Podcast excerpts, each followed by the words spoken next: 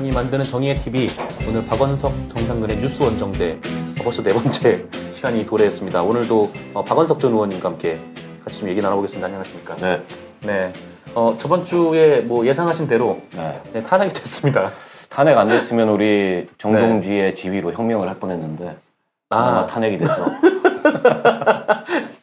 어, 그날 버스 위에 올라가 있던 사람이 다른 사람이었을 수도 있겠다는 생각이 네, 그렇게 드는데. 음, 어쨌든 근데 이제 이번 주부터는 촛불 집회로 안 나와도 된다는 네. 시민들의 좀 주말에 어, 음.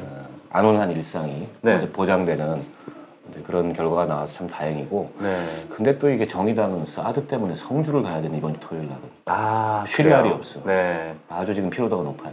뭐 굳이 그 성주가 아니더라도 딱히 토요일에 뭐 약속이 있거나 아니 그런 아니, 건 아니시잖아요. 이 가족들하고 아, 또 가족들하고. 네. 공원도 가야 되고 네. 등산도 가야 되고 음. 네, 이번에 성주로 네. 네, 가시게 됐군요. 네. 그럼 성주에는 지금 사드가 배치가 되고 있는 중입니까, 그러면? 음, 지난번 발사대 들어온 거를 네. 아직은 뭐 거기가 그 저 배치할 만큼 기반 공사나 이런 것들이 안 돼 있고 절차도 안 끝났잖아요. 그렇죠. 환경영향 평가도 해야 되고 음. 등등하기 때문에 어디 뭐 외관에다가 음. 보관을 한다는 것 같아요. 외관이요. 네. 그게 전략 무기여가지고 음. 그 굉장한 보안도 요구되고 네. 보관 비용도 꽤 될 거예요 아마. 아, 이래저래 참뭐 문제입니다. 음, 뭐 사드뿐만 아니라 지금 이번 주에도 굉장히 많은 이슈들이 있었는데 일단 대선일이 나왔어요. 5월 9일. 음. 네, 5월 9일로 나왔고 그다음에 뭐 이제 후보들이 이제 대선 국면에 접어들었으니까 음. 뭐 얼마 안 남았죠 5월 9일이면 그래서 한 분 두 분씩 출마를 하고 계시는데 어, 이번에 후보들이 워낙 많아서 어, 기호가 한 40분까지 가지 않을까. 아, 네, 재밌는 얘기 해드릴게. 네. 지난주에 우리 심 대표가 후보 등록을 예비 후보 등록을 했어요. 네. 우리는 당연히 음. 제일 먼저 우리가 예비 후보 등록을 하겠거니 첫 번째다. 하고 음, 어, 가는데 네. 아니야. 아니에요? 아, 그 앞에 누군가가 예비 후보 등록을 했는데 또 있어요? 무소속인데요. 아. 그 선관위에서도 잘 배경을 모르는 이런 분이 음. 한 번 이미 등록을 했어. 근데 이게 예비 후보 등록비가 꽤 비싸요. 뭐 6천만 원인가 그래요. 아, 그렇게 네. 돈, 돈을 줘야. 네. 네. 근데 그 돈을 내고서 또 이게 추천인도 받아야 되거든. 네. 추천인도 뭐 각 시도당별로 5개 시도 5개 저 광역 시도별로 몇백 명씩 해가지고 몇천 명을 받아야 돼요. 음. 근데 그걸 어떤 분이 했더라고 개인이. 그래서 아, 그래요. 우리가 두 번째 등록이 됐고 네. 음. 물론 이제 정당 후보들 또 이름이 잘 알려진 대중 정치인으로서는 처음 등록을 한 거였는데 네. 그래서 아까 뭐 3, 40명까지는 아니겠지만 음. 적어도 10명 이상은 충분히 되지 않을까. 아, 그럴 것 같아요. 예전에 한 번 그때 2007년인가요? 그때도 후보들이 굉장히 많았던 것 같은데. 음. 네, 어쨌든 뭐 그런 기억이 납니다. 네, 지금 특히나 이제 자유한국당에서 출마를 하시는 분들이 굉장히 많으시더라고요. 아, 네. 잡룡들. 잡룡 아니고 잡, 잡룡. 이 룡이라고 쓰는 표현이 맞나요? 이게? 뭐 잠룡이건 잠룡이건 떠나가지고 네.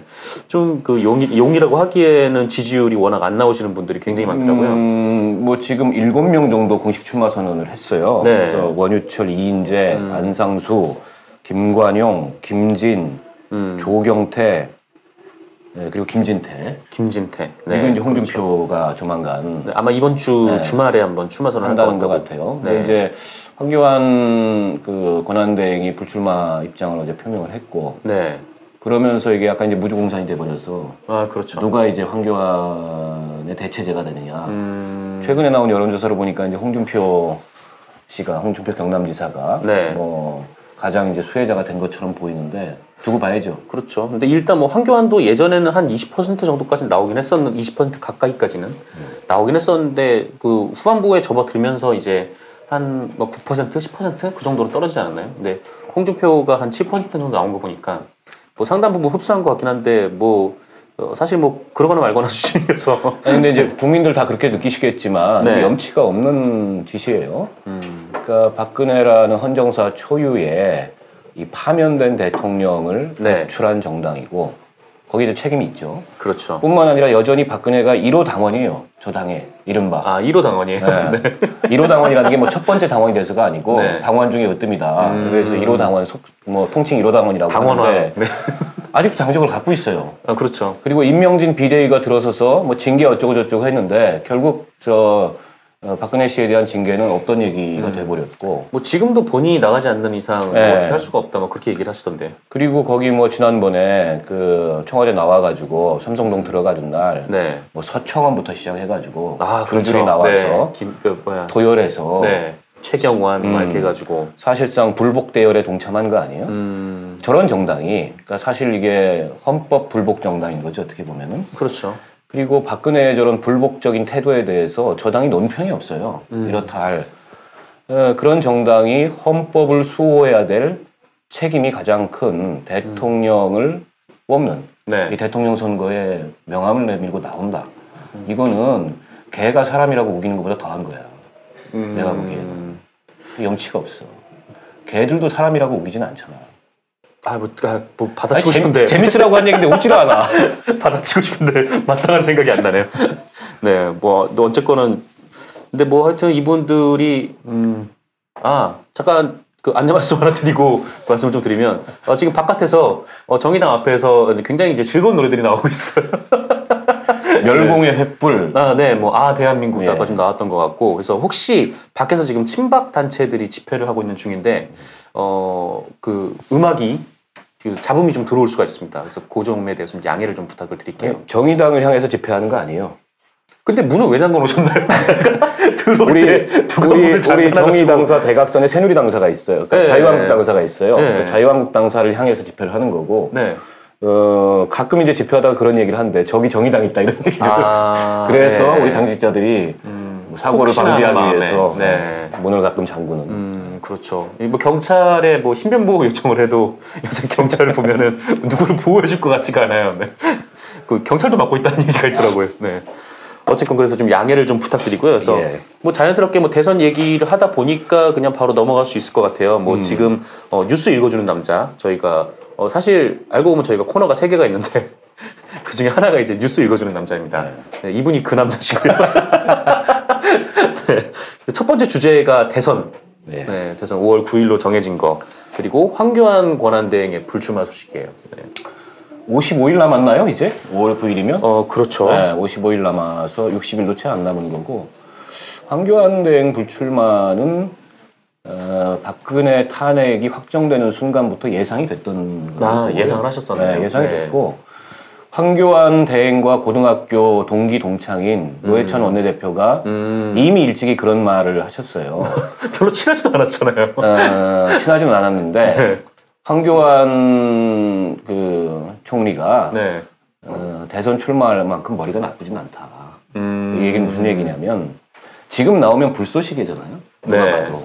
그리고 지금 나온다는 거는 이제 정치로 전업을 한다는 얘기거든. 그렇죠. 본인이 이번에 그 대통령이 못 되더라도 저 지금 무주공산이 돼버린 음, 몰락한 자유한국당 보수의 네. 중심이 돼서 구심이 돼가지고 다시 보수를 재구축하고 네. 그걸 기반으로 정치를 하겠다라는 마음을 먹어야 이게 가능한 일이에요. 네. 근데 알다시피 황교안 씨는 이제 월급 받는 삶을 오래 살아왔고 음. 그거에 충실한 분이고 이분이 약간 이제 범생이 스타일이잖아. 아 그렇죠. 궤도를 벗어나지 않는, 네. 규격을 벗어나지 않는. 그 취미가 테니스라고. 음. 그래서 저는 전혀 출마를 처음부터 안 할 것 같았는데. 네. 근데 이제 사람이라는 게 견물생심이라고 음. 지지율이 한 20% 나오면 없던 생각도 들잖아. 그렇죠. 그래서 혹시나 했을 거예요 본인도. 음. 그렇죠.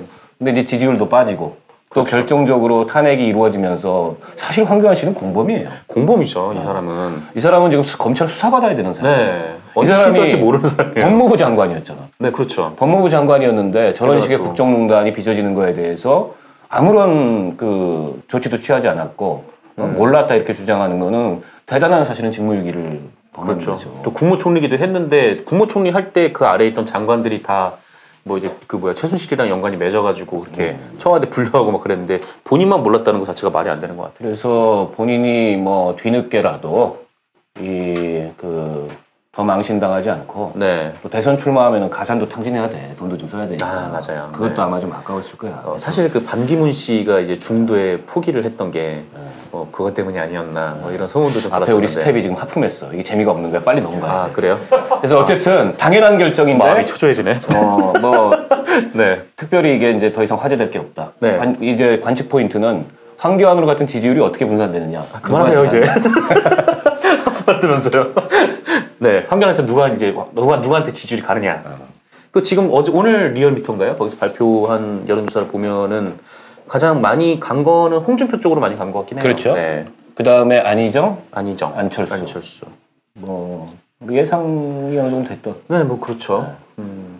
뭐다 그렇게 갔는데 뭐 사실 그렇다고 해도 홍준표가 한 7% 정도여서 뭐그 굉장히 좀 대선에 영향을 미치기엔 좀 미미한 음. 네, 그 정도 지지율인 것 같아요. 홍준표 씨 출마를 환영합니다. 공식적으로 저분이 이제 프로 막말로 아니에요. 그렇죠. 그래서 앞, 앞으로도 이제 막말의 대잔치를 벌릴 텐데 음. 오히려 저거는 우리 이쪽을 도와주는 음. 정권 교체를 도와주는 엑스맨의 역할을 할 가능성이 높다. 그 어제 그 일종의 강연회 같은 거, 그러니까 출마하기 전에 뭔가 이제 뭐 여러 사람을 앞에 놓고 이제 강연회 같은 거를 했었나 봐요. 근데 네, 거기서 강연을 했는데 어 이분이 하시는 말씀이 그 삼성이 강성 노조 때문에 몰락을 했다라고 이렇게 얘기를 하더라고요. 근데 삼성엔 노조가 없잖아요. 그래서 지금 알고 말씀하시는 건지 지금 모르고 말씀하시는 건지. 어 그리고 이런 말씀도 하셨어요. 이제 한국에도 이제 스트롱맨 같은 지도자가 나와야 된다. 음. 독재자란 뜻이잖아요. 그래서 지금 뭐 네. 보급형 트럼프다 이런 얘기까지도 지금 나오고 있대요. 아, 그런 걸 왜 보급을 합니까? 네, 어쨌거나 뭐 그래서 그렇습니다. 조금 이제 싼피 나는 트럼프 이 정도 수준. 근데 뭐 황교안 국무총리 얘기를 잠깐만 하나만 더 하면은 이분이 그 얘기를 했던 게 어, 가장 재밌었던 게 저는 이 부분이었던 것 같아요. 또 고심 끝에 어, 현, 현재 국가 위기 대처와 안정적 국정 관리를 위해서 어, 출마하지 않아야겠다라고 얘기를 했다. 음. 뭐 그렇게 얘기를 했는데 어, 제일 재밌었던 거는 고심 끝에 이게 고심을 할 겁니다. 이게 그 얘기는 혹, 혹했단 얘기잖아. 그러니까요. 마음이 좀 동했다가 진짜 고심을 했던 얘기죠. 아, 안 되겠다 싶어가지고 접었다는 얘기고. 음. 네, 어쨌건 뭐 이 얘기를 들으면서 굉장히 좀 가슴이 아팠는데 어, 어쨌건 황교안은 네, 물 건너가게 됐고 뭐 대선 국면을 이제 본격적으로 시작을 하게 됐습니다. 중요한 점은 이거예요. 네. 황교안이 출마 안 하고 네, 이 어 지금 대행으로서 이, 저 2개월 남은 대선 관리를 한다는 거는 또 다른 의미에서는 이 박근혜가 이제 수사를 받게 되잖아요. 21일 날 검찰이 출석 통보했고. 네 그러니까 이 박근혜 수사라든지 이 박근혜 최순실 게이, 게이트의 뒷마무리를 맞는다는 얘기입니다. 그 뒷마무리를 맞는다는 게그 음. 아, 우리 그럴 국민들 수도 편에 서서 맞는다는 게 아니고 아 그렇죠. 박근혜의 편에 서서 음. 확실히 박의 남자로서 뒷마무리 뒷문 단속을 하겠다. 음. 이 선언을 한편으로 한 거라고 봐요. 아 그렇게 볼 수도 있겠네요, 진짜. 어, 어쨌건 뭐 검찰에 황교안 라인들이 있을 테고 뭐 우병우 라인들이 있을 테고 김기춘 라인들이 있을 거 아닙니까? 네. 뭐 앞으로 수사를 하는데 이 사람이 또 어떤 영향을 미칠지. 당장 청와대 압수수색을 검찰이 네. 다시 해야 될 텐데 벌써 이제 뭐 그 증거인멸 얘기, 대통령 기록물 지정을 함부로 하면 안 된다 음. 이런 얘기 나오는데 그 대통령 대통령 기록물 지정 권한이 황교안 씨한테 갔어요 이제 네. 대행이기 때문에 근데 이거를 대통령 기록물로 음. 범죄 수사의 증거가 될 만한 것들을 다 지정해 버리면 뭐 15년 길게는 사적인 30 년. 기록 사적인 기록은 30년 동안 봉인이 되는 거잖아요. 그렇죠. 그래서 검찰이 빨리 이걸 서둘러야 되고 사실은 황교안 씨는 대통령 기록물 지정을 본인이 하면 안 돼요. 안 되죠. 이거는 국회에 맡기던가 네. 뭐 이렇게 해야 되는 사안입니다. 지금. 그렇죠. 이제 뭐 다급하게 지금 뭐 물론 대선이 얼마 남지 않기는 했지만 뭐 이렇게 다급하게 이렇게 지정할 필요가 있나 좀 생각도 들고 근데 가만히 생각해 보니까 이분이 뭐 국정 운영의 공백을 최소화하고 그 다음에 공정한 대선 관리를 하겠다고 말을 했는데 어, 공정한 수사 얘기는 안 했다는 생각이 들면서 뭐 음. 뭔가 뭔가 좀 불안해지고 좀 그런 게 있네요. 근데 뭐 요 얘기 나온 김에 이제 다음 코너로 좀 넘어가면은 어 박근혜 대, 박근혜 전 대통령 뭐 저희 미디어는 박근혜 씨라고 합니다만 나는 그냥 박근혜라 그래. 아, 내 현직이 아니어서 그냥 맡겨놔도. 어, 박박 씨. 네. 어쨌건 그분이 21일 날 검찰에 간다고. 네. 그 15일 날 검찰이 이런 말을 했어요. 그러니까 15일 날 통보를 하겠다. 이거는 조율이 아니라 통보다. 음. 좀 이렇게 좀 강하게 좀 얘기를 해서 어, 이제 수사를 하려나라고 생각을 했는데 21일 날 어, 수사, 그 소환을 통보를 했고 박근혜 측은 일단은 나오겠다. 아. 성실하게 네, 수사를 받겠다라고 네, 얘기를 근데 했어요. 끝까지 봐야 알고 네. 어뭐 특검이나 검찰 수사, 그러니까 검찰 저 특, 어, 특조본, 네. 특수본 수사에도 응하겠다고 했다가 안 했잖아. 안 했죠. 두 번이나. 음, 그래서 이번에도 봐야 되는데 차이는 이번에 만약에 또 나오겠다 그랬다가 뭐 안 나오거나 이러면 음, 바로 체포영장이 나올 가능성이 있어요. 민간인이잖아 이제는. 어, 민간이니까 그럴 수 있죠. 보호막이 다 사라졌고 네. 비서실도 없고 아 비서실이 있구나. 삼성동 비서실 새로 구축했잖아. 음, 네. 저기 서청원이부터 시작해서 그래서 아마 일단 이번 검찰 이 소환은 안 나오고 버티기 어려울 거다. 음. 근데 이런 꼼수는 이제 피울 수 있지. 갑자기 아파. 네. 그래서 갑자기 입원해. 김원준 총수가 아플 예정이라고. 네. 네. 이런 뒤를 꼼수를 또 피울 네. 예정이 있는데 그것도 너무 뻔히 보이니까 지금. 뻔히 보이죠, 네. 사실. 그러면은 아마 저거 바로 구속하라 이런 여론이 더 높아질 가능성이 있어서 음, 음, 21일 날 소환에 응할 수도 있어요. 그렇죠. 응할 수 있고 소환에 응하게 되면 음, 뭐 과거에 노무현 전 대통령 사례가 있긴 하지만 전직 네. 대통령이 그 검찰에 출석하는 근데 이거는 파면당한 전직 대통령이니까 음, 차원이 다르잖아요. 그렇죠. 그래서 또 한 번의 아주 진, 그, 진 기록, 또, 그, 어, 역사적인 장면, 이런 것도 연출이 음. 네. 되지 않을까 싶어요. 포토라인까지 세울까라는 생각을 했었는데 일단은 세우는 것 더라고요. 그 아니, 검찰 보니까 준비하고 있더라고요. 검찰로서도 저걸 안 세우면, 네. 어, 당연히 국민들로부터 지탄을 받죠. 아 그렇죠. 뭐 지탄을 받을 텐데. 근데 아까도 얘기하셨지만 뭐 황교안이 아직 국무총리 뭐 대통령 권한 대행으로서 좀 남아 있고 그리고 또 지금 그 박가분 그 앞에 그 집 앞에 굉장히 많은 그 친박 단체 회원 회원들인가요? 하여튼 회원인지 아닌지 모르겠지만 하여튼 그분들이 모여서 지금 뭔가 결사대 같은 거를 좀 조직을 하고 있단 말이죠. 근데 뭐 일단 20일 날 출석을 해놓기도 했는데 어 이날 마침 아파요. 음. 근데 아파가지고 그 결국에 이제 체포영장이 떨어졌는데 그러면 이제 그 충돌하는 장면이 나타날 수도 있겠죠. 그럴 수 있죠. 네, 그럴 그렇게 수 있고. 되면은 네, 뭐 그런 장면까지 연출을 한다면 국민들 분노도 커질 거고요. 음, 박근혜 씨 지금이라도 이제 자중하고. 네. 아 근데 이상한 거는 여전히 미용사들이 들어가대. 어 그러게요. 그집 밖에 나오시진 않는 것 같은데. 그러게 혼자 있을 텐데 미용사 불러가지고 올림머리를 여전히 하나 봐. 아 그건 뭐 잘 모르겠지만. 그 네. 올림머리가요 시간이 내가 물어봤더니 여성분들한테 물어봤더니 그냥 올리는 거하고 좀 다른 거래 그거는 아 그래요. 뭐 어떻게? 머리핀이 한 100개 정도 들어가는 그런 머리래. 아 딱 굉장히 그 어려운 고정하는. 거네요. 네. 시간도 막 한 2시간 걸린대요. 어. 아, 근데 아직도 그래요? 그러고 있는 거 보니까 아, 참좀 좀 뭐랄까 어, 기막히다 이런 생각이 들고요. 음. 그 사실 김- 별로 할 일이 김평- 없어서 미용사는 들어가는데 김평호는 못 들어가잖아. 그 변호인단에서 잘랐던데. 네.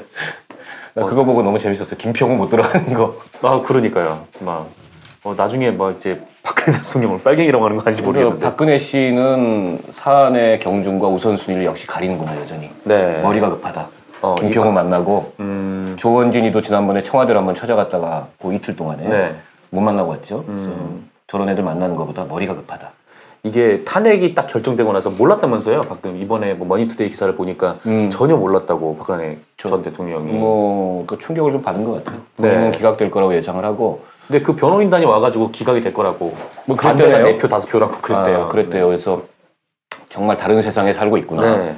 근데 이렇게 만장일치로 통과가 됐으니 어, 속된 말로 좀 따기 칠만은 한 것 같아요. 전화했대잖아 비서한테. 막 비서한테. 저게 무슨 말이냐고. 저게 무슨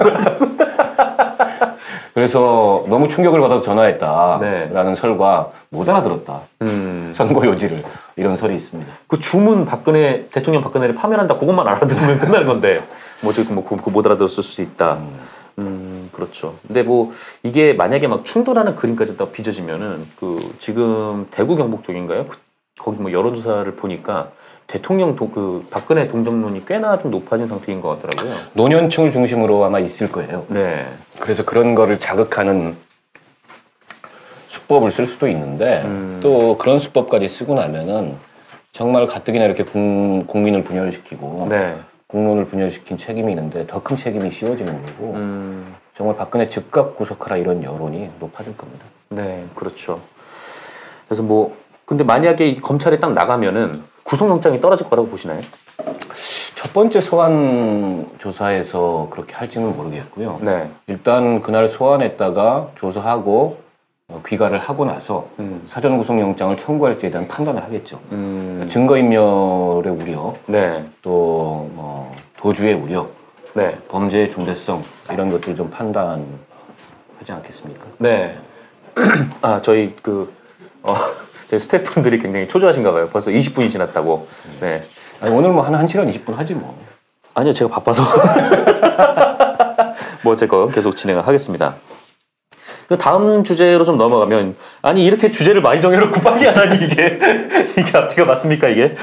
어, 다음 주제 이제 좀 넘어가면 어, 개헌 얘기를 좀 해보려고 해요. 그러니까 어제죠 그 국민의당 그리고 자유한국당, 바른정당 이렇게 세 개 정당에서 개헌을 하겠다고 네, 대선과 동시에 개헌 투표를 하겠다고 이제 국민 투표를 해야 되니까요. 근데 뭐 드러난 거는 그냥 분권형 대통령제라는 말밖에 없어요. 뭐 다른 내용은 뭐 어떤 건지 잘 나오지도 않고 심지어 뭔가 안이 합의가 된 것도 아닌 것 같아요. 네. 근데 나오지도 않은 개헌안을 대선과 동시에 투표하겠다.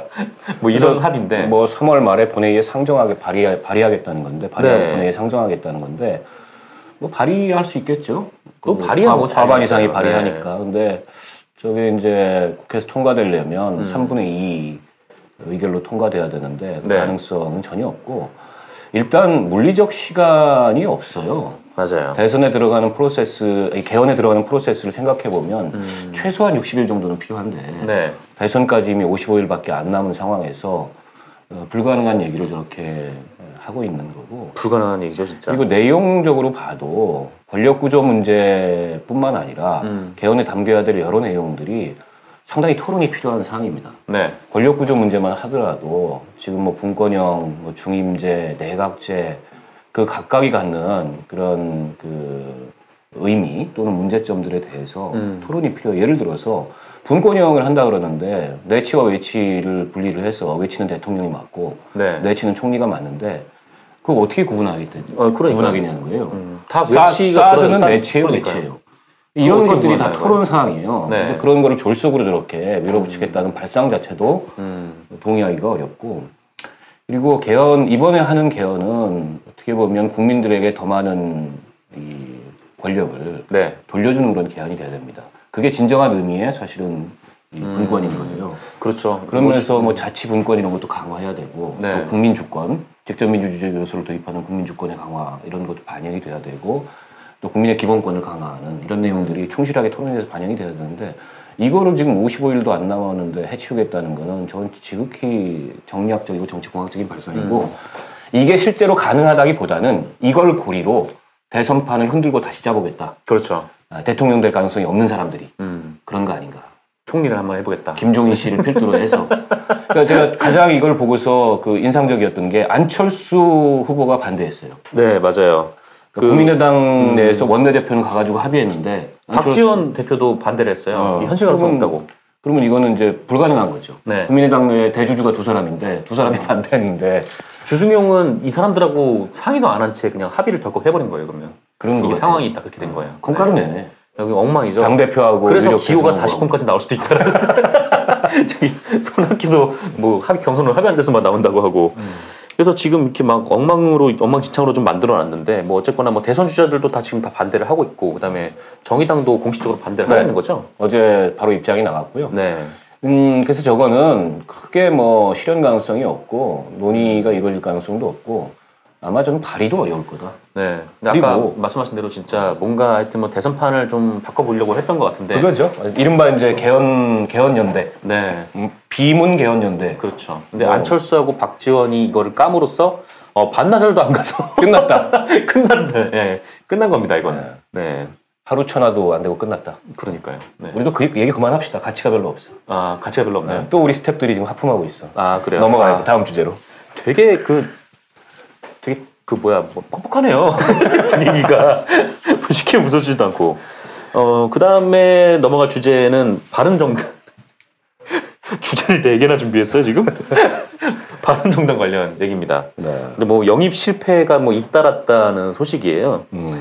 그래서 뭐 지상우 군은 뭐 유승민 캠프에 합류를 했는데 뭐 정의화 의장은 무산이 됐고 그다음에 뭐 정우찬 총리 뭐, 김- 뭐 하여튼 이런 사람들도 이제 무산이 됐고 뭐 김종인도 굳이 거기 가지는 않을 것 같고 음. 네. 그러니까 지금 정의당이 지지율에서 바른정당을 확실히 제압을 하기 시작했어요. 아 그래요. 네, 최근에 나오는 잇따른 그 여론조사에서 네. 오늘 나온 거에서도 정의당이 바른정당보다 지지율이 조금 더 나왔습니다. 그래서 바른정당은 이게 이제 정당으로서의 그 독자적인 정립, 지속 가능성이 없는 정당이에요. 네. 왜냐하면 저 자유한국당 그 박근혜 엄호하는 당과는 다르다고 하지만 여전히 지역적으로는 대구 경북을 벗어나지 못하고 그렇죠. 그리고 여전히 그 이 수구적 내지는 뭐 반공적 음. 이런 그 보수의 기조 이거를 크게 벗어나지 못하는 네. 음, 그 따뜻한 보수라고 얘기만 한다고 그게 뭐 갑- 갑자기 따뜻해지는 게 아니잖아요. 그러니까요. 그 뭐 불과 몇 개월 전까지는 다 같은 네. 그죠. 그리고 사실 구새누리당인데 전부 다. 음, 그래서 사실 박근혜 국정농단의 책임도 있는 정당이고 네. 그래서 강경 보수와 TK 주류는 여전히 자유한국당이 점하고 있고 음. 그리고 보수가 실제로는 외연 확장을 못 하고 있는 상황에서 네. 이른바 이제 샤이 보수들을 바른정당이 수렴해서 뭘 하겠다고 하는 건데 음. 잘 안 되고 있어요. 그래서 네. 제가 보기에는 빠르면 대선 전 음. 내지는 늦어도 대선 이후에는 네. 다시 이제 뭐그 보수가 통합하는 음. 예를 들어서 저쪽에 이제 아주 강경 친박들 그 환관들 있잖아요 환관들 네. 삼성- 삼성동 환관들 그 정도를 잘라내는 선에서 음. 다시 재통합 이런 길을 가지 않을까 싶고 어, 지금 유승민 남경필 두 분이 대선 후보로 나왔는데 그 뭐 확장성의 한계 이런 게 분명히 그렇죠. 보이잖아요. 흥행도 전혀 안 되고 있고. 네. 그러니까 유승민 의원 같은 경우에는 나름 그 새로운 보수로서의 네. 그 가치와 뭐 정책, 특히 노동 공약 같은 경우는 굉장히 좋아요. 거의 정의당 공약 수준이야. 아 그래요. 네. 음. 이제 그런 거를 표방하고 있는데 어, 여- 이분의 핵심적 한계는 뭐냐면 TK를 안 벗어난다 그래요. 음. 그래서 유승민의 가장 패착은 뭐였냐면 총선 끝나고 다시 그 당에 기어 들어간 거예요. 아, 그 당에서 패- 무소속이었다가. 예, 팽당하고 잘렸잖아. 네. 그러면 여기서 자기가 독자적인 정치 자산을 만들어가지고 음. 기존의 저 새누리당과는 다른 길을 가려고 했으면 네. TK에 연연할 게 아니고 그렇게 갔어야 되는데 바로 글로 기어 들어가서 아, 뭐 이렇게 될 줄 알았나요? 네. 이 사람의 패착이에요. 네. 그래서 딱 거기서 그냥 유승민은 그 한계가 음. 고정돼 버린 거고 남경필 지사는 요즘 뭐 신선한 얘기들 많이 합니다. 대연정 이런 얘기 하고 또 실제 본인이 실험도 했고 음. 네. 근데 안희정에 가려가지고 아. 그런 게 하나도 빛이 안 나. 그래서 이래저래 바른 정당이 안 되고 있는 상황이에요. 음. 그래서 저는 그 밖에서 고생하지 마시고 다시 합쳐라. 아, 새누리당, 그 뭐야, 네. 자유한국당하고. 네. 네. 독자적으로 어려울 거다 그렇게 보여집니다. 뭐 합쳐도 어렵지 않습니까? 또 이참에 네. 아예 저 이 보수를 버리고 이 아, 진보로 와라. 개혁 진보로 투항하실 분들은 빨리빨리 하시고 아, 그 부역자들을 받아들이시겠다는 그런 말씀. 네, 매- 반성 문제 많이 쓰고 반성물 몇 장의 기준입니까? 그 어쨌든 뭐 A4 용지. 못쓸 때까지 쓰고 아, 기준으로. 아, 못 쓸 예. 때까지 쓰고 건너 오실 분들은 건너 오시라 음. 자유대안의 품은 열려 있다. 아, 그, 문 다 잠겨 있던데 저기. 문 잠- 아까 문 잠겨 있던데. 네, 어쨌건 뭐 박원석 의원의 박원석 전 의원의 네, 러브콜을 좀 보내드렸고 그러면 이 코너는 이렇게 막을 내리고요. 다음 코너로 좀 넘어가도록 하겠습니다.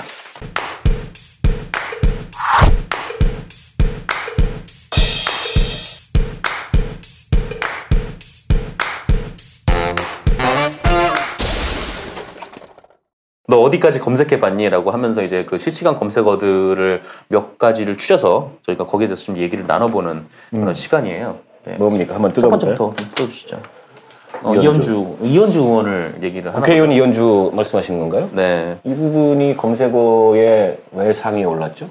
아, 왜냐면은 이분이 그 YTN 라디오에 오늘 출연을 했어요. 음. 근데 출연을 해서 아까 좀 말씀드렸던 뭐 개헌 연대 관련돼서 얘기를 했는데 뭐 요런 개헌, 개헌과 관련돼서 뭐 이제 뭐 민주당이 원래 개헌을 추진했는데 뭐 이거 다 뺏겼다 뭐 어쩌고저쩌고 얘기를 하면서 근데 결론적으로 결론적으로 얘기하면 뭐 문재인 후보가 음. 뭐 개헌에 대해서 뭐 확실한 약속을 해야 된다 뭐 그런 얘기를 좀 했고 그다음에 뭐 이렇게 개헌에 관련된 논의를 좀 계속하자. 그러니까 한마디로 이제 저쪽 세 당에서 자기들끼리 하다가 이제 뭔가 실패한 사건이잖아요. 이거는 음. 어 다음 날 갑자기 민주당 이원주 의원이 뒷북을 친 거죠. 아 이걸 네, 받았어요. 난데없이. 어, 이분은 김종인 씨 탈당 이후에 약간 네. 탈당 설이 돌았었잖아요. 그렇죠. 몇 분 있었죠. 네. 그래서 어, 나는 그래서 탈당했나 싶었어. 이 검색어 음. 올랐다 그러길래 아 그건 아니고 개헌 약속을 해라 네. 문재인 후보한테. 근데 약속한 거 아닌가? 공약을 했잖아요. 아, 공- 공약을 했었나요? 지방선거 때 한꺼번에 음. 아, 지방선거 네. 개헌 때. 투표하겠다. 음. 그리고 민주당도 당론으로 아마 그걸 결정을 한 걸로 알고 네, 있는데. 아마 그랬을 거예요. 그리고 근데 안철수 오늘- 대표도 비슷한 얘기를 음, 했었고. 오늘 어디 그 언론 잠깐 기사 보니까는 우상호 네. 원내대표가 서약서 쓰라면 쓰겠다.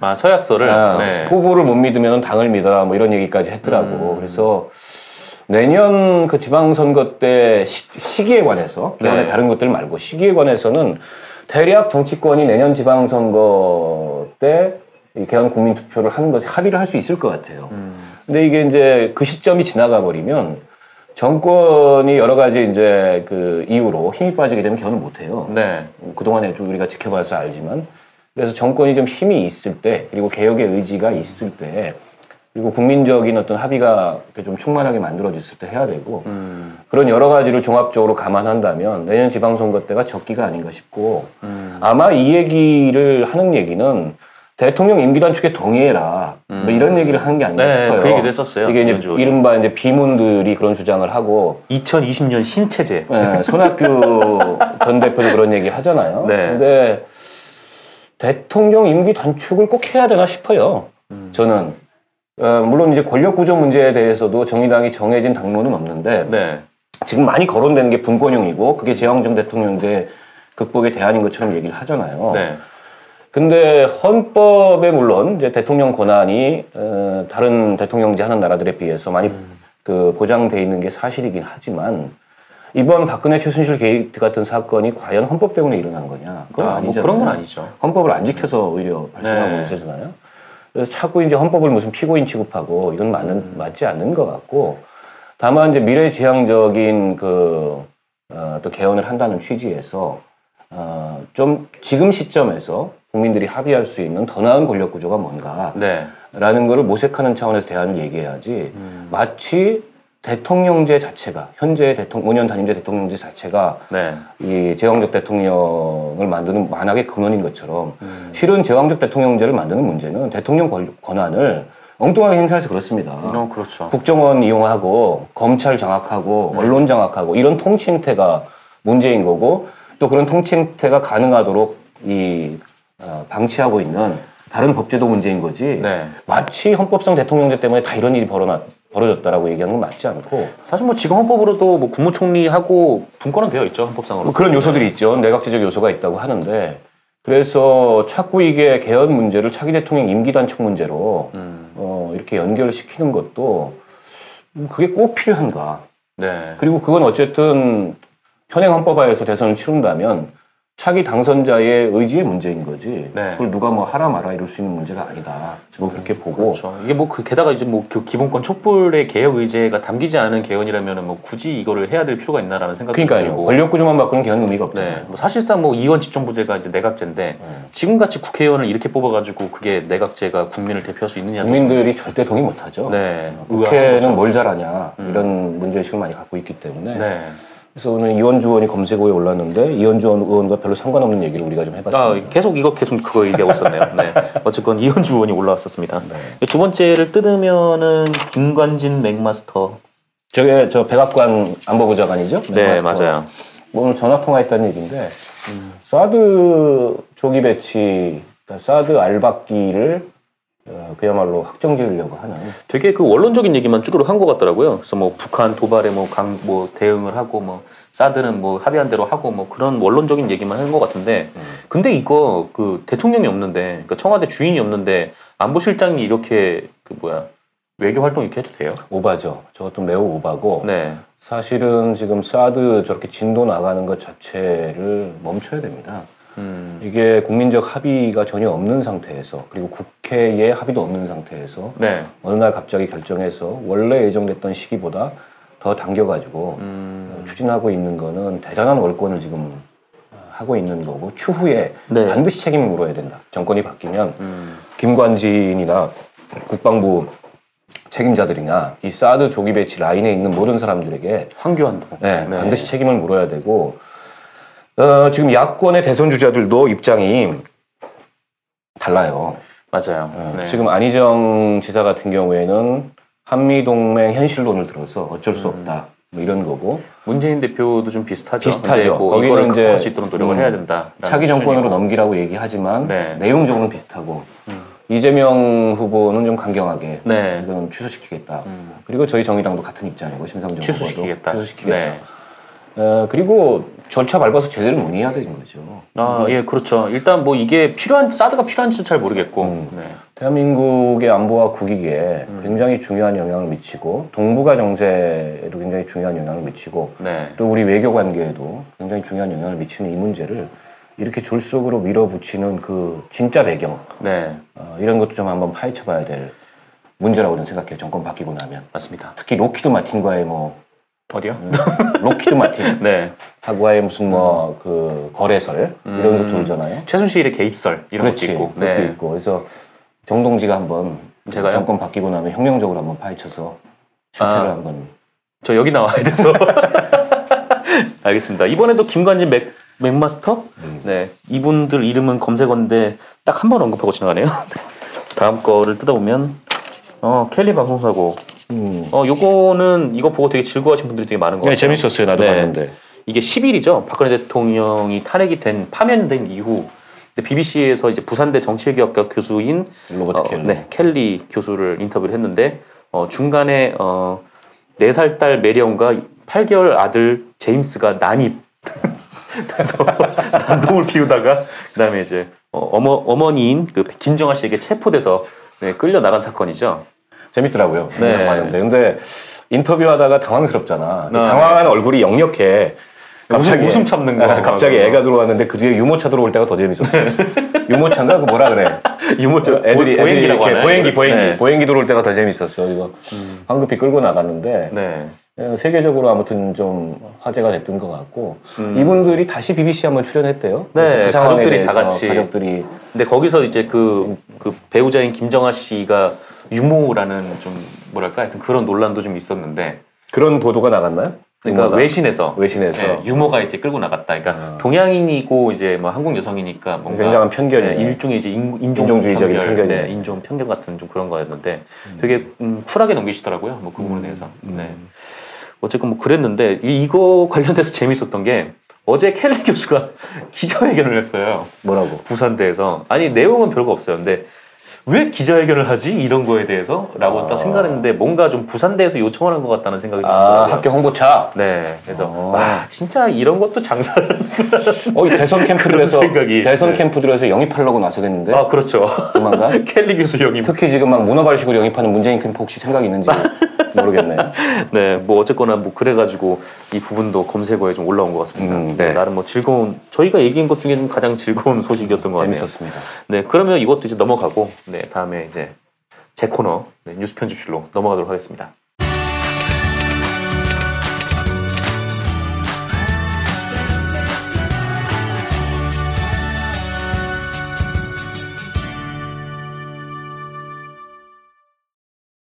네, 그 브릿지 영상을 보시고 오셨는데요.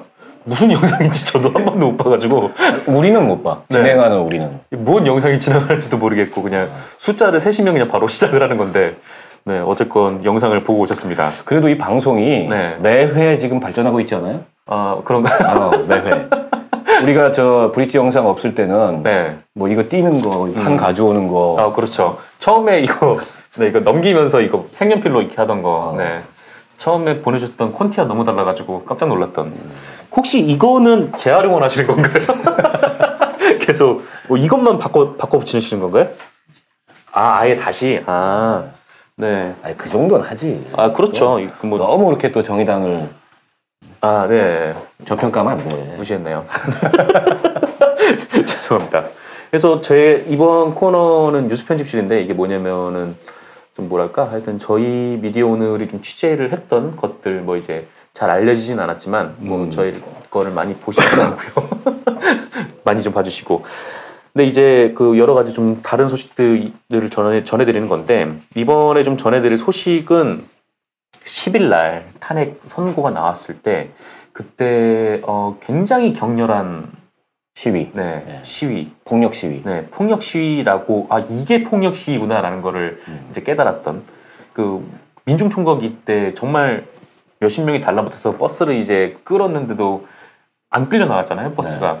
이건 밀리대요 아니 버스 그 저분들이 미니까 아 저게 미는 거였어 라는 아 허를 찔렀구나. 네 그런 생각이 좀 들기도 했어요 끌까봐 저쪽에서 반대로 이렇게 쫙 잡아당겨놨는데 그걸 밀으니까 넘어가지. 네. 그러니까요. 그, 그분들이 아예 그냥 버스 탈취하고 막 경찰차 위에 올라가고 어. 난리가 났는데 그 와중에 또 기자들이 굉장히 그날 많이 맞았습니다.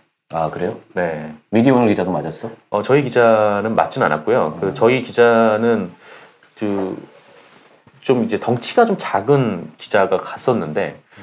근데 갔는데 뭐 쌍욕을 하시더래요. 정동지가 갔으면 감히 못 그랬을 것 같은데 이 덩치에 압도당해가지고. 아 진짜 제가 때릴 때가 많아가지고 네, 전 죽었을 수도 있습니다. 근데 어쨌건 막 쌍욕을 하더래요. 음. 네, 그래서 그, 그 친구가 이제 그 얘기를 듣고 아, 왜 욕을 하시냐면 네, 어, 같이 쌍욕을 했다. 근데 뭐 이 정도는 진짜 애교고 진짜 이거는 어, 폭력의 수준이 아니라 거의 집단 린치의 수준의 일들이 굉장히 그러게요. 많았어요. 네. 어, 일단 대표적으로 영상을 보셨는지 모르겠는데 SBS 영상이 아마 찍혀 있던데 사다리로 네, 사다리로 머리 철제 사다리로. 네, 철제 사다리로. 이거 미국 레슬링에서도 금지된 기술이거든요. 네. 근데 이거 이거를 이렇게 딱 쳤는데 그게 이제 연합뉴스 이 암흑의 기자의 머리에 맞았어요. 어, 그 많이 안 다쳤어요? 어, 다행히 이제 그 철 사다리에 구멍들 있잖아요. 근데 네. 구멍에 머리가 이제 빠져서 좀 망정이었는데 이게 어. 만약에 철에 머리가 부딪혔으면 굉장히 세게 쳤기 때문에 그렇죠. 그 그 심각한 큰일 날 부상, 뻔했나. 네. 그래가지고 이 사람이 맞았잖아요. 그래서 음. 너무 놀래가지고 친 사람을 잡아야겠다라는 생각이 들어가지고 음. 딱 뒤를 돌아서 잡으려고 했는데 갑자기 여러 사람들이 몰려서 집단 폭행을 음, 했다고, 네. 음, 그래서 아마 그때 더 다쳤던 것 같아요. 그래서 음.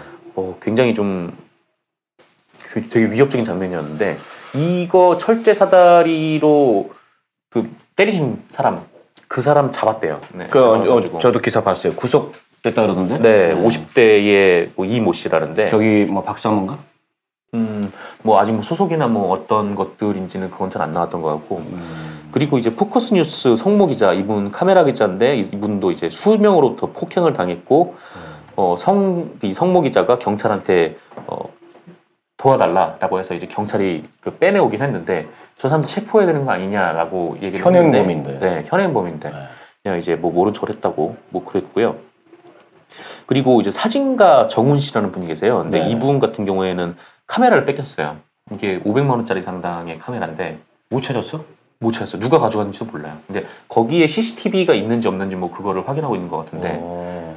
일단 카메라를 뺏기고 그 다음에 멱살 잡혀서 넘어뜨리고 그 다음에 여러 명이 발로 머리를 차고 뭐 어떤 이상의 물체로 계속 때리고 막 그랬대요. 근데 이 사람이 아 죽을지도 모르겠다는 생각이 들었다는 거예요. 그래서 기절한 척을 했대요. 음. 근데 기절한 척을 했더니 그제서야 이제 폭행을 멈추고 사지를 들고 끌고 와서 저 바깥에 버리고. 네 그랬다고 야, 근데 이거는 네. 이성철 경찰청장 이철성이요. 이철성인가? 네. 아, 네.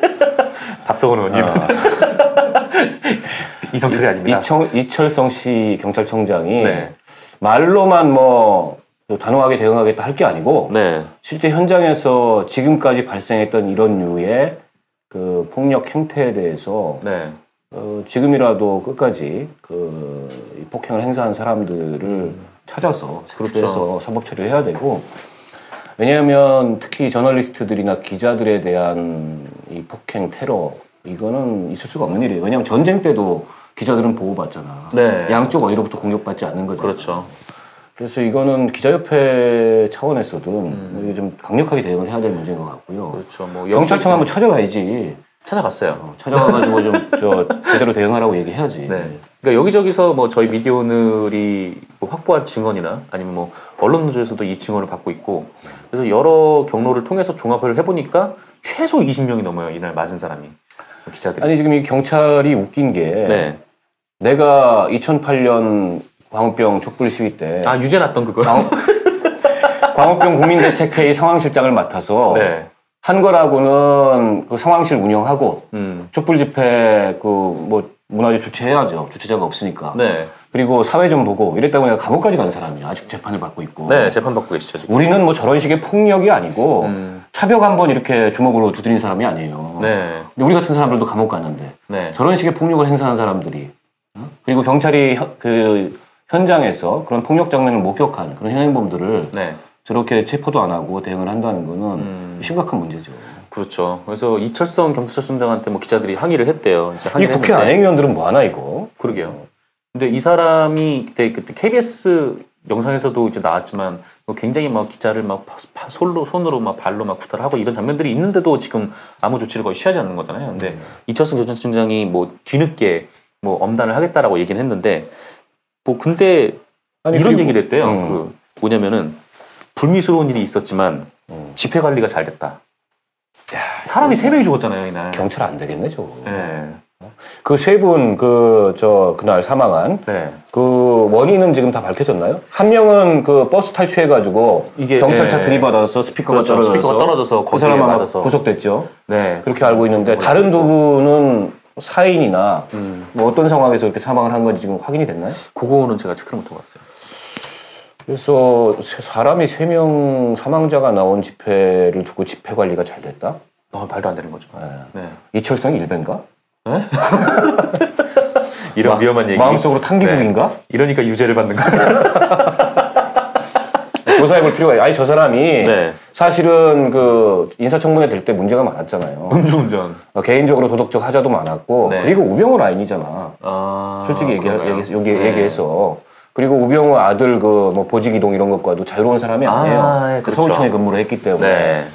어, 그래서 저 이철성 씨는 지금 자격 없는 사람이 음. 어, 저렇게 경찰청장이 돼가지고 어, 이런 폭력 시위 사태가 발생을 하고 그리고 저거는 헌법의 권위에 도전하는 시위잖아요. 저거는 그렇죠. 저거에 대해서 저렇게 대응을 안 하고 있다는 거는 심각한 문제고 국회 안행위 차원에서 즉시 불러가지고 네. 이 문제는 좀 그, 강하게 촉구해, 촉구해야 될 그런 사안인 것 같아요. 네. 그러니까 이게 뭐 공권력의 폭력에 대항해서 나온 과정도 아니었고 그냥 민간인들을 그러니까 기자나 아니면 민간인들을 대상으로 뭐 무차별적인 폭행을 가했던 건데 이런 거를 조사하지 않으면 뭘 조사하는지 모르겠네요. 근데 이 경찰들이 이런 말을 했대요. 그 전략적 인내. 근데 아, 이제, 아니 이 지난번에 우리 백남기 어르신 돌아가실 때 그 네. 정도 밧줄 걸어서 그 차량 당기는 정도의 퍼포먼스 수준이죠. 그는 그걸 아니, 했다고 네. 어르신 거기다, 한 분이 가가지고 아, 물 대표를 직사를 그러니까요. 했던 경찰이 전략적 인내를 얘기한다. 물론 저걸 폭력적으로 진압하는 얘기를 진압하라는 얘기를 우리가 하는 게 아닙니다. 네. 하지만 그렇게 폭력이 벌어지고 그 폭력에 의해서 기자들이 맞고 또 뭐 애꿎은 시민들이 폭행을 당하고 이런 상황을 경찰이 방치하고 있다는 거는 저건 전략적 인내가 아니고 전략적 지원을 하는 거지. 그렇죠. 그러니까 거의 그냥 내버려 두는 거죠. 그 내버려 두니까 뭐 폭력이 점점 과격해지고 그리고 그 이 시위를 막 이렇게 뭐랄까 하여튼 선동했던 사람도 있잖아요. 어 그 탄기국 예, 대변인 정광- 정용 네. 정광용. 예, 정광용이라든지 뭐 변희재 어. 음. 이런 사람도 이날 안 보이더라고요. 음, 그 정광용은 어 네, 도망갔지 그냥 슬쩍. 도망간 도망간다고 박사모에 글 올리고 튀었다고. 어. 네, 뭐 그런 얘기. 정광용이도 당장 소환장 보내고 저거 조사해서 처벌해야지. 그렇죠. 잡아와야죠. 그날 뭐 돌격을 선동하고 네. 변희재는 뭐, 뭐 잡아다가 징역까지 차릴 만한 가치가 없으니까 계속 손해배상으로 경제적 압박을 가해서 네. 망하도록 그렇게 만들어야 될 것 같고 뭐 변희재 씨는 이거 뭐 여담인데 예전에 저희 기자랑 한번 소송으로 얽힌 적이 있어가지고 미디어오늘 기자하고 네, 미디어 기자 그 결과가 어떻게 됐어요? 뭐 물론 이제 뭐 저희가 이긴 걸로 알고 있는데 뭐 어떻게 된지 잘 모르겠고 그냥 뭐 이제 검찰에서 그냥 아예 그냥 각하를 시킨 것 같아요. 그 저희를 명예훼손으로 걸었던 것 같은데 음. 근데 이제 그 이 저희 기자가 이제 검찰에 가서 변희재 씨를 만났는데 어 그 원래 그런 옷이 아닌데 뭐 이런 잠바 같은 거에다가 이쪽에 이제 태극기를 오버로 꽂혀가지고 그래가지고 거기서 되게 다소곳하게 이렇게 앉아가지고 어, 수사관들의 질문에 네네 이렇게 답을 하고 계셨다고 근데 변희재가 처음에는 약간 좀 진보적인 성향을 가지고 안티조선 운동도 했었던 네, 안티조선 운동하고 네. 이쪽에 기웃기웃거리고 그랬어요. 네 음. 그때 변희재를 좀 잘 이렇게 보듬어줬어야 되는데 진중권 때문이 아닌가 그 어마어마한 너무 어마어마한 혹독하게 대해서 어, 어마어마한 소외감을 가지고 네. 저쪽에 가가지고 음. 지금 뭐 저는 선동꾼 노릇을 하고 있는데 참 변희재 씨도 뭐 언행을 보면 딱해요. 그게요 아, 사람이 어떻게, 어떻게 저렇게 망가질까. 네. 근데 참 지금 뭐 박근혜를 보위하는 세력들 중에서 남아 있는 사람이 또 그런 사람들이라는 것도 참 음. 굉장히 어떻게 보면 참 한심하고 안타까운 거죠. 네. 어쨌건 뭐 그렇고 뭐 요 얘기를 한 김에 지금 어, 박근혜 사저 앞에서 지금 친박 단체들이 어, 집단적으로 모여서 그렇게 뭐 난장을 치고 있지 않습니까? 그 전에 네. 지금 정상근 우리 정동지도 사저라고 얘기를 했는데 아, 자택, 근데 나는 자택. 그 표현이 마음에 안 들어. 네. 저도 마음에 안 들어요. 왜냐하면 사저는 관저의 상대말이에요. 음. 그래서 어떤 그 관직이 있는 네. 높, 높은 관직에 있는 사람의 개인 집을 음. 일컬어서 부를 때 사저라고 하는 거고 박근혜 씨는 이미 파면당했어요. 아 그렇죠. 이 사람은 관저가 없어. 그렇기 때문에 그냥 집이죠. 내지는 약간 예우한다 그래도 자택이고. 자택. 네. 근데 자꾸 무슨 사저 정치 이런 얘기를 언론에서 쓰는데 저 많이 사저 무거우니까 정치 그만하시죠. 아니에요. 집구석 네, 정치. 민망하잖아요. 집구석 정치. 직구서 정치. 네. 좀 그런 거는 정정을 좀 해주고. 아, 네, 정정하겠습니다. 원래 하려던 얘기가 뭐였지? 어, 박근혜 집 앞에 저희 이제 뭐 그쪽 이제 친박 사람들이 이제 딱 모여 있는데 거기서도 굉장히 좀 폭력적인 일, 뭐 언사, 막 이렇게 폭력 욕을 하거나 막 이게 위협을 가하거나 동네 주민들한테 그런다는 것 같아요. 네 동네 주민들 아, 동네 주민들이 좀 조용히 하라 그러면 무슨 네. 종북이라 그러고. 네, 빨갱이라 그러고 근데 거기가 학교 앞이잖아요. 원래 이거 집시법상 학교 앞에서 시위 못하게 아니 됐잖아요. 그러니까 지금 막무가내인 거지. 그리고 학교 앞이고 저기는 좀 특별히 보호받아야 될 구역인데 음, 아이들이 등하교 하는 데서 네 저런 식으로 좀 위협적인 행동을 하고 시끄럽게 소음과 난동을 부리고 이것도 좀 경찰이 단호하고 원칙적으로 대응을 해야 돼요. 그렇죠 이 집시법이 물론 이제 뭐 잘못된 부분이 굉장히 많은 법이지만 이거는 그 전혀 상관없는 주, 동네 주민들한테 위협이 되는 행동이기 때문에 이거는 뭔가 좀 정확하게 그리고 박근혜 씨가 일말의 이성이라도 남아 있다면 저런 행동에 대해서 자제를 부탁하고 애초에 없었던 그런 게 어떻게 일말이 남아있어요 남아 있을 수가 없지. 제가 괜한 기대를 했습니다. 네 말이 안 되는 말을 했습니다. 그러니까요 네. 사과하시죠 사과 사, 사과드립니다. 사저 사과했는데 사과하시죠 사과드립니다. 일말의 이성이 남아 있으면이라고 했던 네. 음. 저의 그 말이 안 되는 언행을 사과합니다. 알겠습니다. 받아들이죠. 그래서 박근혜 씨가 뭐 어쨌건 뭐를 아니 해야 된다. 그러니까 박근혜 씨가 네. 저걸 자제를 시켜야지. 아 자제시켜야죠. 네, 그리고 가라 그래야지 집에. 네. 근데 저걸 즐기고 앉아 있어. 어, 그러니까요. 그날 들어갈 때 봤죠. 이거 손 흔들면서 찾아서. 네. 참그 초지일관 시정일관 이 사람이 저렇게 한결같이 변하지 않는구나. 아 그러게 말입니다. 그 뭐 거기 내려가지고 뭔가 좀 메시지를 쭉 전해가지고 뭐 저 사람들 좀 해자시키고 해야 되는데 전혀 그럴 생각이 없는 것 같아요. 진실은 언젠가 밝혀질 거다 이러고 들어갔는데 어, 이 간만에 우리하고 비슷한 얘기를 했어. 네, 저도 같은 생각이에요. 진실은 언젠가 밝혀질 거다. 우리가 세월호 진실은 언젠가 밝혀질 거다. 네. 이렇게 얘기하고 있는데 진실이 언젠가 밝혀지면 형량이 한 두 배로 늘어나지 않을까 이런 기대를 하면서 네. 아, 그, 그, 뭔가 이게 그 자택으로 들어갈, 집으로 들어가기 전에 이 가구 같은 것들이 이제 주르륵 들어갔잖아요. 왠지 좀 돈이 아깝더라고요. 최순실이가 다 팔아먹어가지고 네. 못 들어갔던 것 같은데 장식으로 줘가지고 새로 가구를 샀는데 어, 사실 필요가 있었나 싶은 생각이 좀 들고 네 그냥 낙구락부 하나 놓고 아니, 아니 고 돈- 계시다 보면은 돈이 많아요. 네. 게다가 국민연금을 받는데 음, 이제 대통령 퇴임했으니까 네. 월 160만 원 정도 받을 거라고 예상하더라고. 저분이 이제 대통령 아 저기 대통령 되기 전에 국회의원도 뭐 하고 음, 그렇죠 국회의원은 국민연금 월 그 불이백이 최고 불이백 정도를 내요. 30몇만 원 정도. 아, 그래요? 소득이 높기 때문에. 네 그래서 연금 160만 원 받고 음. 또 자기가 예금 갖고 있는 거한 10여 원 되고 네. 어, 집도 있고 또 우리가 모르는 아빠가 물려준 이런저런 거 하면은 뭐 그렇죠. 수입 없어도 잘 먹고 잘 살 거예요.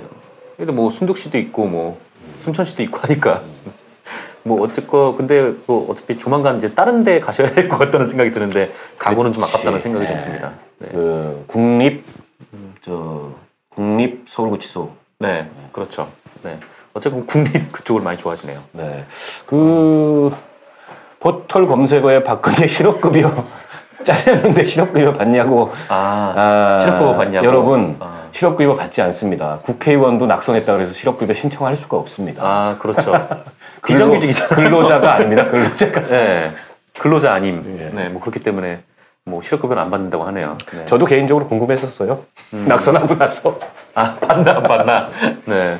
근데 생각해보니까 고용보험을 내본 적이 없어. 음. 우리가 의료보험, 건강보험료도 내고 네. 국민연금도 내는데 고용보험료는 아 내본 적이 고용보험은 안 내요. 없어. 네. 고용 왜냐면 피고용인이 아니기 때문에 아 그러네요. 뭐 개인 사업자로 등록이 되는 어, 일종의 경우는, 네. 일종의 자영업. 네, 네. 일종의 어, 아, 선출직 그렇군요. 공무원이죠. 선출직 공무원인데 아, 네네. 선출직이기 때문에 이 피고용 상태가 아니어서 고용보험을 안 냈습니다. 생각해보니까. 음. 뭐 그렇군요. 아 저는 10년째 고용보험을 내고 있습니다. 그래서 뭐 지금 뭐 네 마무리할까요? 네 뭐 지금 저거 이 한번 읽어주셔야지. 아 저거 네. 그 지금 그 정의당이 만드는 정의의 TV 박원석 정상근의 뉴스 원정대 방송 오늘 방송 여기서 마무리를 하도록 하고요. 근데 이 방송은 지금 정의당 유튜브 그리고 페이스북 라이브 그리고 어, 편집이 다 된 뒤에는 오늘 아마 밤이죠. 오늘 밤 아니면 내일 아침 팟빵에서 만나보실 수가 있고요. 여러분 많이 어, 구독을 해주시고 많이 봐주시면은 제가 출연료를 계속 받을 수가 있습니다. 마지막 마무리 인사 한번 해주시죠. 예, 고맙습니다. 아무튼 그 탄핵이 이루어져서 네. 그 박근혜 없는 봄을 맞이했습니다. 근데 이걸로 이제 끝은 아니고 음. 어, 박근혜의 파면은 이제 새로운 시작이고 어, 정말 더 나은 사회 음. 네, 그리고 어, 사람들이 살만한 그런 사회를 만들기 위해서 네. 어, 정의당도 최선의 노력을 다 하겠고 또 우리 국민들도 마음속에 촛불을 아직은 내려놓을 때가 아니지 않은가 음. 아, 이런 부탁의 말씀으로 끝을 맺겠습니다. 알겠습니다. 그럼 저희는 또 다음 주 이 시간에 또 다시 찾아뵙겠습니다. 오늘 감사합니다. 네. 고맙습니다.